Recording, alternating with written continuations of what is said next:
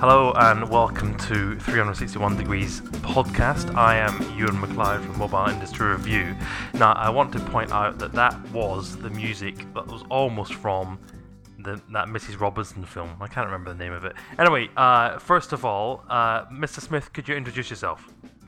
Yes, hello, I am Ben Smith from Wireless Worker, um, and um, yes, hello. And it wasn't Mrs. Robinson music anyway, I chose that, I like that, it's very nice music It indeed. is so- very much Mrs. Mrs. Robinson, and it, I, if anything, it puts us over the the age of uh, 40 for the, uh, the listening bracket, I think.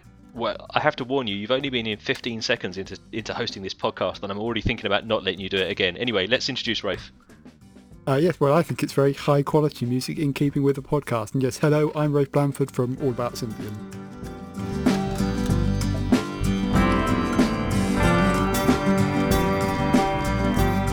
Uh, right. Well, I wanted to talk this this uh, this podcast, episode seven. I wanted to talk about phones, um, and I know we've been discussing the industry in previous podcasts, but now I want to talk about what is the favorite and um, key handsets in your life. Now, I think I've owned maybe forty or fifty handsets in my um, my lifetime, and some of them really stand out. And the reminiscing, the um, the nostalgia, I think, does have some value. So here's Oh, what I'd like to do.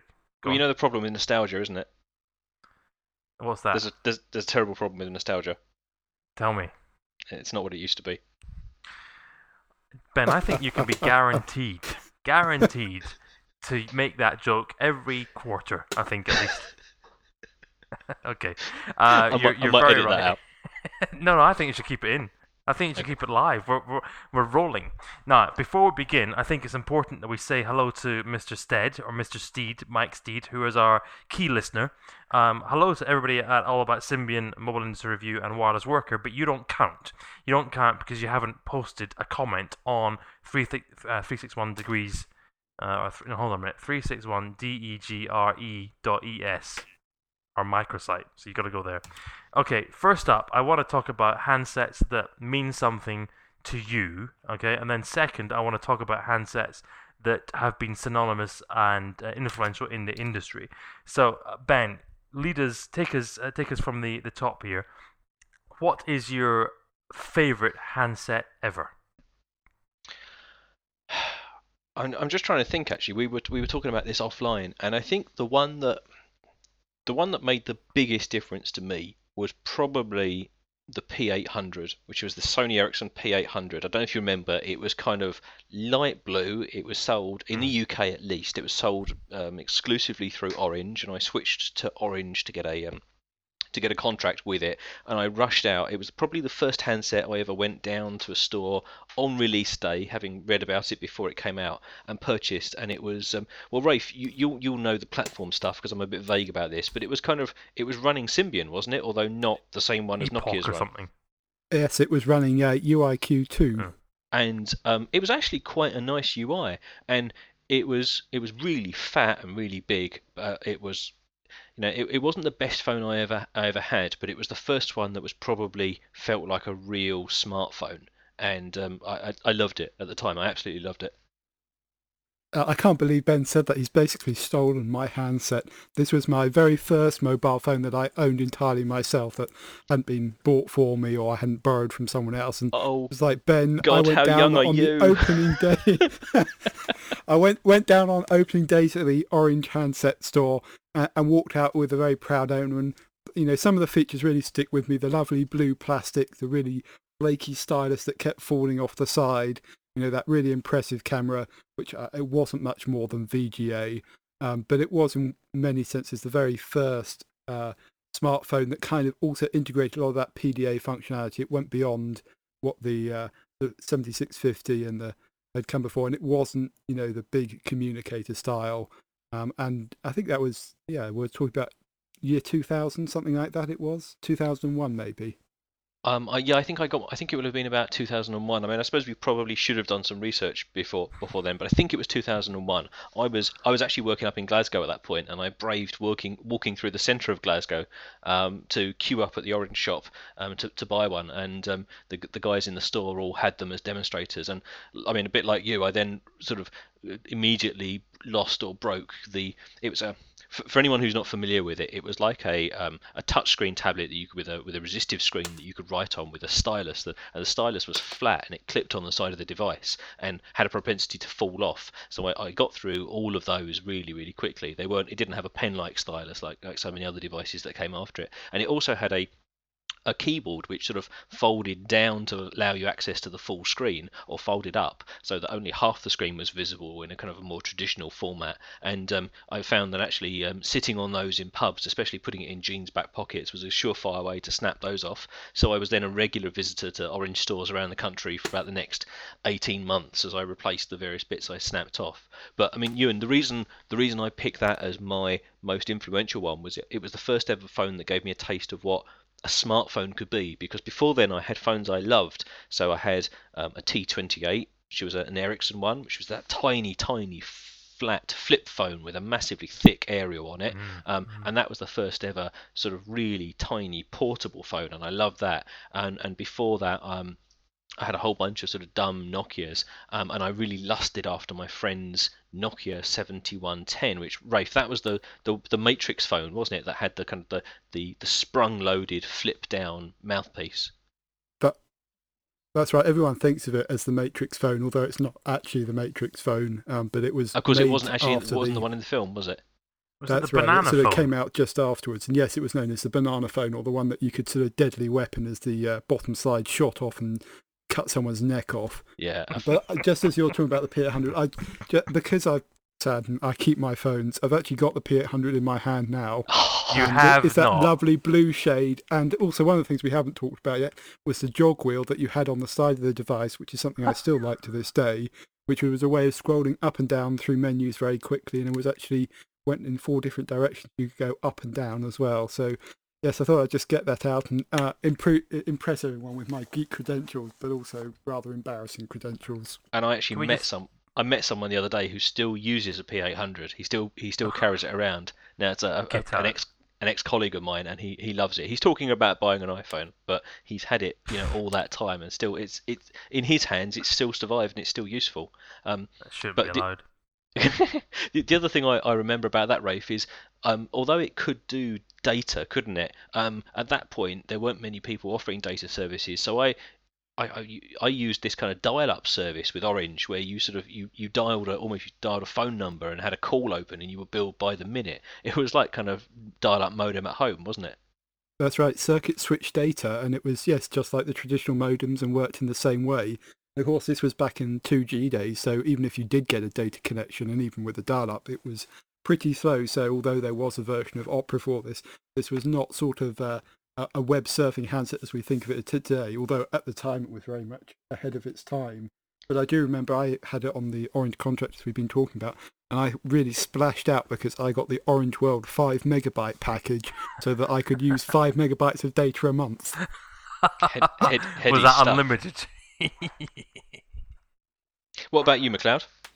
Ah, dear. Right, well, so you were talking about the Sony Ericsson P800, right? Now, I, um, and that, uh, I'm just looking on Wikipedia, the, the P800 apparently was um, introduced in 2002, right? Oh, missed. Now, um, I uh, I really liked. Now you're probably not going to remember this one, and we do need to link to it um, in in the post. It's a Sony CMD Z5. Now, oh, with the fold down mouthpiece. This is it. Do you remember this one? I do, I do. I loved, I loved that. I wasn't, all, I wasn't. All the people who were posing about. Gone. I wasn't Blandford. old enough to own one because, of course, I, I, you know, I, I think I was still in short trousers when they were out. My mum and dad wouldn't let me go and buy my own phone, but um, you know. actually, yes, I, and I remember. sorry. Well, I was just. I think it's just struck me. Actually, I think MacLeod is younger than I am anyway, so I don't know why I'm doing old jokes. But anyway, tell us about the Sony. Seventy-seven, Smith. That's when I was born. See, younger than me. Well, when were you? 76. See, like a fine wine, I've matured with age. right. Okay. So this CMD Z5, this was apparently announced in 1999 or 2000. I've got two websites that give a different um, uh, time. Now, it was not a smartphone. It was a small, um, almost a candy bar, but um, quite. Um, it was 88 centimeters uh, tall. Uh, sorry, not 88 centimeters, 8.8 centimeters tall. So small, um, just smaller than a Mars bar kind of kind of size. Gorgeous device. It was the first phone I ever had that had a an Internet Explorer WAP browser. Now this, I, I need to explain that this was a Sony CMD Z5, not a Sony Ericsson. This is before Sony and Ericsson got together. So this was Sony sending out um, one of their best handsets on the market. It was dual band, which I thought was amazing. Um, I, I really liked the fact I could browse web pages. Yes, the web pages looked rubbish, but however, what was really impressive and what I used to, you know, wow girls or geeks was uh, when you ran the browser, the Internet Explorer E icon would appear full screen, and that just looked amazing. Um, was it actually was it actually like the Microsoft one? Was it a proper tie-up with Microsoft? no, no, no, nothing to do. It, it, it basically just it was a Sony phone that happened to run the Microsoft Windows IE WAP browser. It just had a WAP, lo- basically the IE logo on it, basically. Okay. Um, but that was it was pretty cool. Now it had a jog dial, like the P800. The jog dial very very important. That was really smart, really good. And then um, the number one feature that I loved on this device was voicemail. It did voicemail on the device. So what I mean by that is when people would phone you, and you couldn't answer it, uh, or you chose not to answer it, you could actually choose to hear the you could listen you could hear them and the voicemail was recorded on the phone so you could actually interrupt it on the phone i thought that was nothing short of amazing gents what do you reckon well, what happened when you went through a tunnel and like there was no reception to the phone? How did the call get through then? well i think I, I don't actually know what happened then because one would imagine that if someone was trying to, was leaving a voicemail message what would happen that, that's shocking someone's leaving a voicemail message for you and then it cuts off Yeah, because of poor signal. yeah, no, you you'd probably at that time you'd probably blame your own signal actually. Um, so anyway, that so that my one was a, the CMD Z5, and I actually did go and buy one again from eBay for a tenner a while ago, and it was ju- it really is amazing. I do wonder why these companies don't go back to some of these uh, amazing um, handsets. I got so much love for that phone. The battery lasted for ages. It was just amazing. Anyway, anyway, right. Next question for you, gents, is I'd like you to go through. Um, so I need two more phones from you. Um, I want another favorite from each of you, and then I want um, a, uh, next time or shortly, uh, the next round, I want a um, a seminal handset. Okay, so right now, Ben, what's your next favorite handset? Pick out ano- another one. It's tricky. Um, I think I'm going to cheat and have two, although I, explain why. So the, the first one, and Rafe, you're, you're the Nokia nerd, so correct me.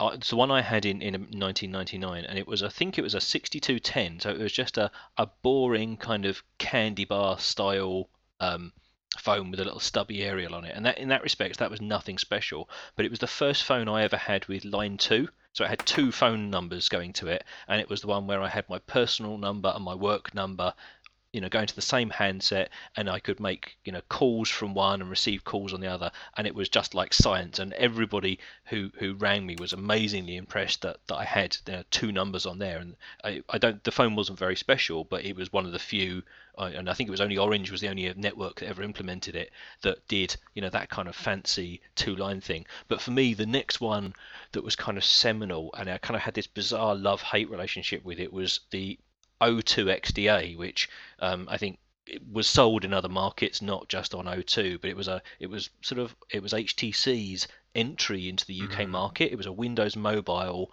um, you know, tab. Well, not say, I say tablet, it was a it was a big sort of handheld, resistive screen touch phone and it ran Windows Mobile and it was slow and it crashed and it was unreliable. But for me, that was the first time a business work ever gave me a handset to use as a business tool. It was all hooked up to my work email, and it was more than a BlackBerry because at that point for me Blackberries were just email because I could do web browsing on it and it synced my contacts and it was the full the full Monty. I mean features that I think you know quickly got overtaken, but for me that was that was a real wow because it was when um, smartphones suddenly became you know kind of in, important in, in your day job. And then you know obviously uh, you know kind of wireless worker kind of emerged from then sort of what almost nine ten years of of working with phones after that.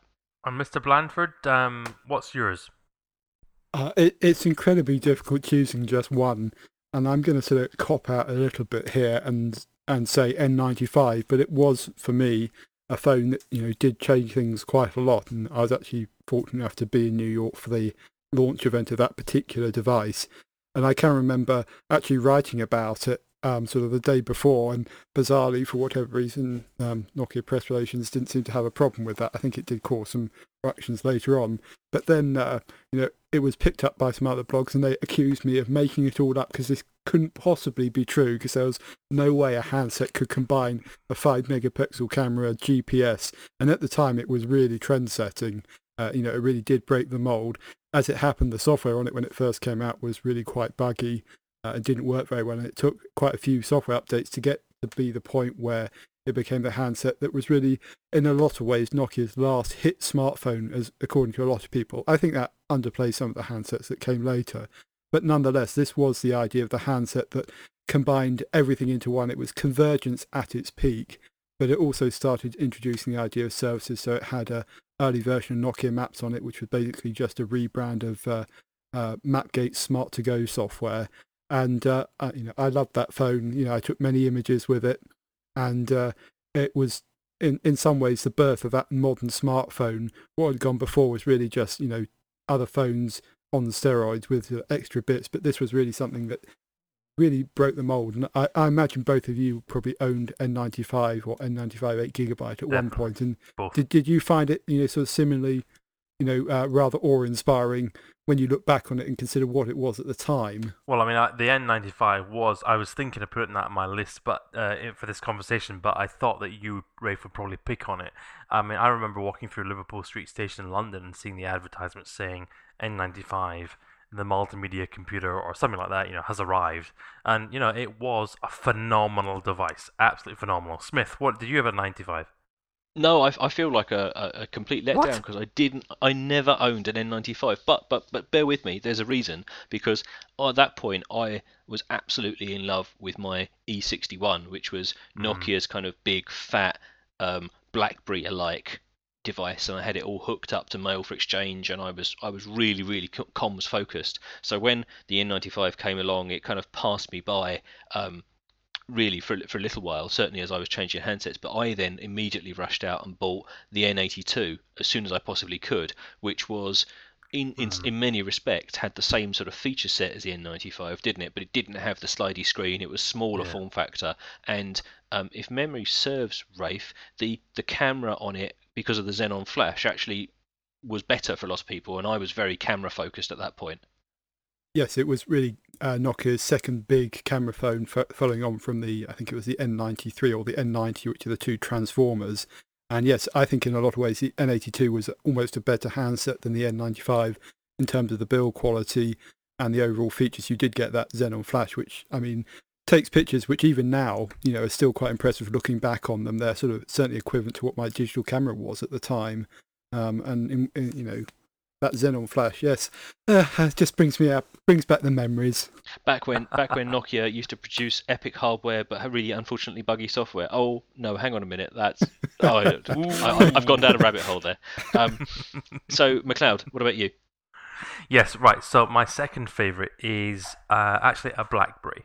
Oh, boo! It, boo! Come on, come on. Hold on a boo. minute. Listen, the Blackberries when they arrived into the marketplace were phenomenal. So let me just give you a, a background there. It's a BlackBerry seven two three zero, right, which was the blue plastic one, right? Okay, and they arrived in the UK on O2, but you had, in order to use them, you had to go and buy uh, like a, an exchange server um, and then put BlackBerry Exchange or a BlackBerry server on top of it. I think. So it was Um, only available for business users. This was back in the days before BIS, which is the kind of the one that lets you get your Gmail and Hotmail, came along. Yeah. Exactly, exactly. So you had to actually be a BES customer. You had to buy a minimum of five handsets, and I just thought, oh, I I can't do that. Um, then T-Mobile, I think I'm right in saying T-Mobile actually introduced BIS, so i.e. instant email for the consumer, and it was for me phenomenal. I'll tell you why. The device itself, you know, I could take it or leave it, and particularly given um, what Nokia was doing at the time, it wasn't, you know, definitely wasn't um, amazing but the battery did last five days, okay? And email arrived instantaneously. And the, the, the thing that got really got me excited here by this device was I was able, finally, first time ever, uh, a point I did it with the XDA, but it wasn't as cool, with BlackBerry, I could actually get off a plane somewhere in Europe or sometimes in the States, depending on the time of year, uh, or sorry, the year, you know, um, we're talking here because this I think this was back in 2003 or 2004. Um, I could get off the plane, um, and then the email would arrive in, and I would be replying to email, and my clients wouldn't know or care that I was in a different country, and that was critical to me. Right, I could do what I wanted. I could take the day off and still be able to do my email and still be connected to clients. Now, seminal handsets, handsets that you think transform the marketplace. Um, so Ben, over to you. What what was your seminal? What was your handset that really changed things uh, for the marketplace? Well, obviously the temptation is to say iPhone, the original iPhone, but Mm. I, I think that there's there's if you if you think about it a bit more, there's there's some sort of more hidden ones behind the scenes, and I'm going to get the name wrong, and I'm sure Rafe will jump in and correct me, but um, I think for me one of the earliest ones that changed the market was the Orange's SPV handset, which was like um, a Hmm, candy bar Windows mobile device that Loved still them, had regular loved them. And That's right. It was, it was actually the very first uh, Windows mobile device, and it was SPV was the first one. They then did follow-ups, which stood for Sound Picture Vision, and it was also the HTC Canary. So it was you know, a really big deal after Microsoft had sort of messed up the Sendo thing. Um, HTC stepped into the breach, and okay, it didn't have a camera, but in other respects, it was you know had everything modern smartphone we'd expect it from. and there were two reasons I, I kind of think this is seminal. One is it was the birth of HTC in, in my life anyway. You know, I didn't know it was HTC at the time, but I mean, look at what they are now. They were very, very smart about producing operator branded handsets until the point where they were big enough to then have their own identity and they've grown that, you know, over time and, and let's face it, I think they still produce a huge amount of operator operator branded stuff as well, although the Huawei's and the ZTEs are beginning to sort of creep into that. Um, but the, the reason I, I was saying that is that that one was the first phone that was sold, to my knowledge, in the UK, and this is you know of very UK centric conversation, so apologies to anyone who's listening from outside, um, with a data tariff. It came with an unlimited data plan, and certainly at launch, as I as I remember it, it really was unlimited, or certainly so large that you couldn't use it. Now later on, I believe that was um, that was later limited and it went back to a sort of a more traditional model. But it was the first ever handset where they realized that to get the value out of this smartphone system, it wasn't just about what was on the handset, it's about how connected it was. And, you know, years and years later, you see things like the original iPhone coming along and people wowing about, oh, it comes with only, it only comes with these tariffs that have data and that's revolutionary. But actually, all the way back before that, the, the Orange SPV changed the UK market. Mm, Mr. Blandford.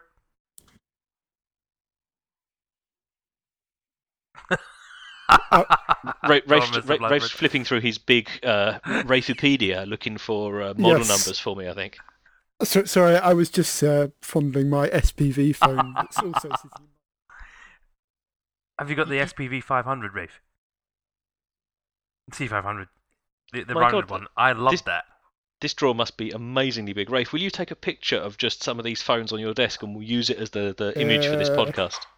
It, I, I will. It might be a bit embarrassing because there's quite a few phones in this drawer. But anyway, uh, to, to answer the question, I'm actually going to go back in time a little bit. I didn't ever own this handset, but um, the thing that still amazes me most about mobile phones is the ability to pick it up, dial a number and get pretty much anywhere anywhere in the world from wherever you happen to be.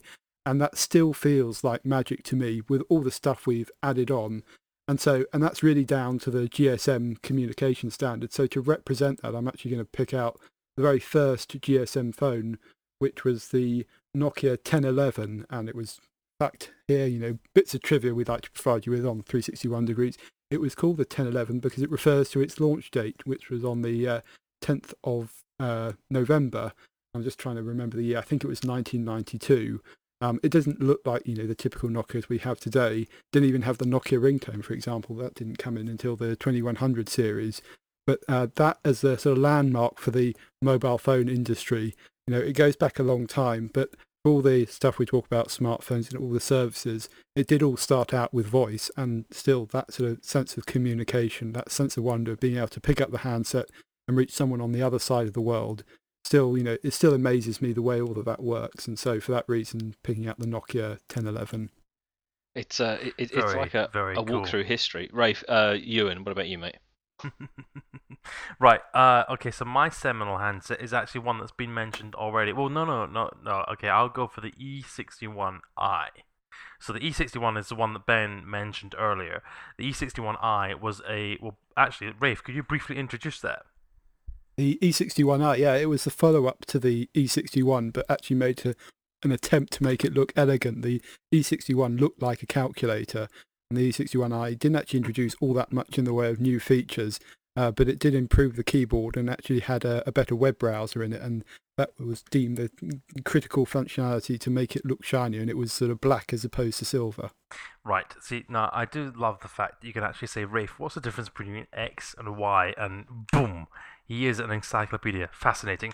Uh, so thank you for that, Rafe. No, oh, so the, the 61i, the reason that was seminal for me was so, yeah, uh, maybe five years before that, I'd been using the BlackBerry. Phenomenal. Loved it. I love this instant email. Um, the problem with instant email on the BlackBerry was I didn't have BES, right? I didn't have, uh, or um, yeah, I didn't have the facility to uh, map my folders and my inbox beautifully. So if I deleted something on my BlackBerry, it would not delete in my Outlook. So that was annoying. Um, and the expense of getting a BES was just, you know, I didn't even bother thinking about that. So with the E61i, what really rocked my planet and changed my world was good mobile messaging. And it's still available. It's actually in um, uh, it's really uh, going going great guns on Android and um, an iPhone at the minute. The Good platform, and it's G O O D good.com.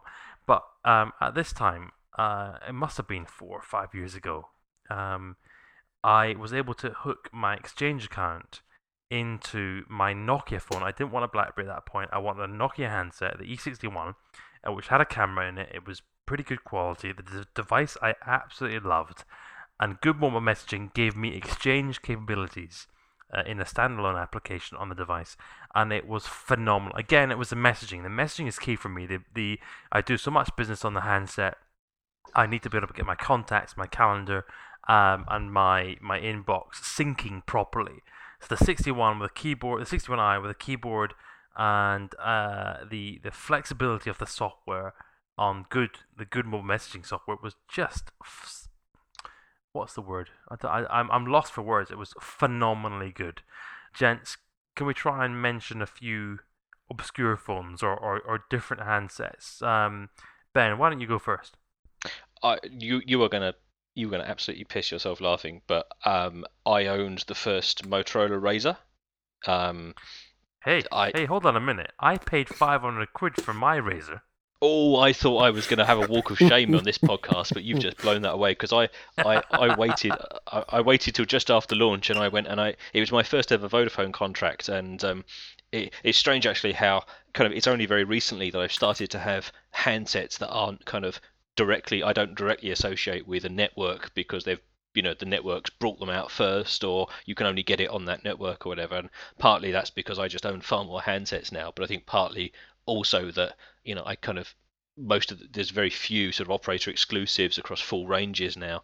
Um, but yeah, the the Razr and you know it was a bloody awful phone, but form factor and hardware wise, it was really impressive. And I told all my friends at the time, "Oh, look, you know, Motorola are really going to be something big. Look how you know amazingly slim and uh, attractive this phone is." And uh, yeah, you know, actually, it was. Um, it was it was pretty awful to use actually, and the menus were horrendous. But uh, it looked it looked pretty cool. I was pretty pleased with myself, and um, I stayed with Vodafone for a while after that. Um, although uh, I think it was about the, probably the last phone I ever bought because of because it was a, a, network exclusive. Um, the other one I suppose I want to mention, and I'm really struggling to remember now, um, was um, I owned a Philips handset, and I can't even remember. I can't even remember what the, the, the model number was, but the thing that stood out for me it was a flat candy bar, quite an elegant looking phone, you know, sort of way way back, kind of probably in the in the in the mid late 90s, and it had sort of plastic keys, and I thought, oh, you know, um, uh, Philips is going to be a really premium brand because it looked really nice. And I was kind of uh, embarrassed to say I bought quite a few handsets just on the face of the way they looked. But um, to be honest, it back in the day when you couldn't even send um, text messages to people on other networks. So you know at that point it was all about the hardware. So uh, yeah, I owned a Razr and a Philips phone that were pretty weird. Uh, although for the most part, those those are really the only ones that stand out for me in sort of my personal walk of shame. Rafe, you you you probably were born with a Nokia in your hand, weren't you? Uh, yes, well, it's sort of. I'm just trying to think of uh, non-Nokia handsets. There are there are quite a few that have gone through my pores, but I was just thinking of the uh, 5110 and the Nokia Countdown, which was the 3210 with those Xpress-on covers. But to move away from Nokia, I want to choose two phones that are kind of relevant to the US audience, perhaps a little more. And uh, those are the Sidekick, and it was the original Sidekick. I can't remember the exact model number. Did you have one in the UK? Quite, did they even quite sell a few them? of them?